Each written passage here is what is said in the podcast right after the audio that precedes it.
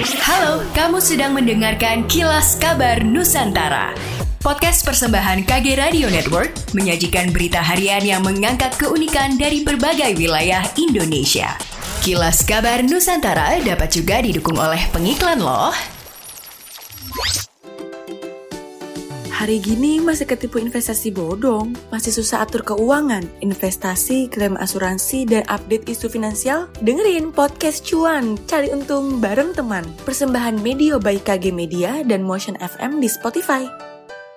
Pemerintah Kota Palembang baru-baru ini menerima bantuan Wi-Fi Corner dari PT Telemedia Dinamika Sarana atau Gasnet melalui Corporate Social Responsibility yang berlokasi di Sungai Sekana, Lambidaro. Merespon hal ini, Wali Kota Palembang Harno Joyo meminta masyarakat supaya dapat memanfaatkan keberadaan Wi-Fi Corner tersebut secara maksimal. Hal ini juga sebagai bentuk respon pemerintah Kota Palembang di mana saat ini penggunaan gadget sudah semakin banyak bahkan sudah menjadi kebutuhan. Juga sebagai sebagai upaya pemerintah Kota Palembang dalam meningkatkan PAD Kota Palembang yang saat ini berusaha diwujudkan di tengah pandemi. Ia juga berpesan kepada masyarakat sekitar supaya dapat menjaga keasrian lingkungan di Taman Sekana, Lambidaro. Polisi akan melakukan tes DNA untuk membuktikan kesaksian dua tersangka kasus aborsi di Makassar yang menjadi sorotan publik beberapa hari terakhir. Hal itu dikarenakan pengakuan tersangka J atau NM perempuan berbeda dengan SM laki-laki terkait jumlah janin yang mereka aborsi.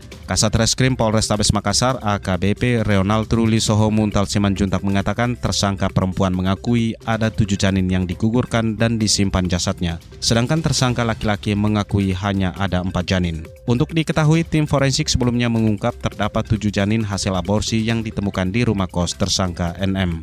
Sementara pada Jumat pekan lalu penyidik kepolisian masih menggali keterangan mendalam dari kedua tersangka. Rencana tes kejiwaan terhadap tersangka NM belum terlaksana lantaran kondisi kesehatannya yang menurun. Diberitakan sebelumnya NM seorang perempuan di Makassar melakukan aborsi berkali-kali dan menyimpan tujuh janinnya sejak 2012. Dari tujuh janin, empat di antaranya tersisa tengkorak dan tiga janin lainnya tinggal debu.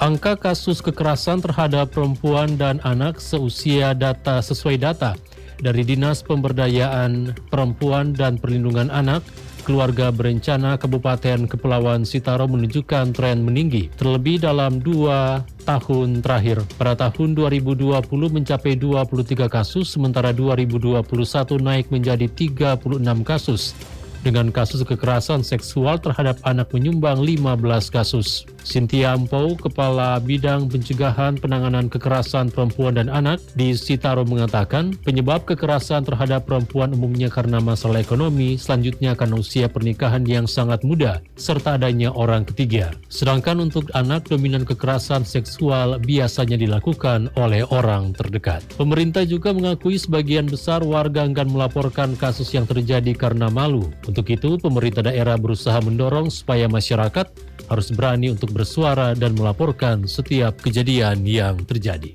Demikianlah kilas kabar Nusantara pagi ini.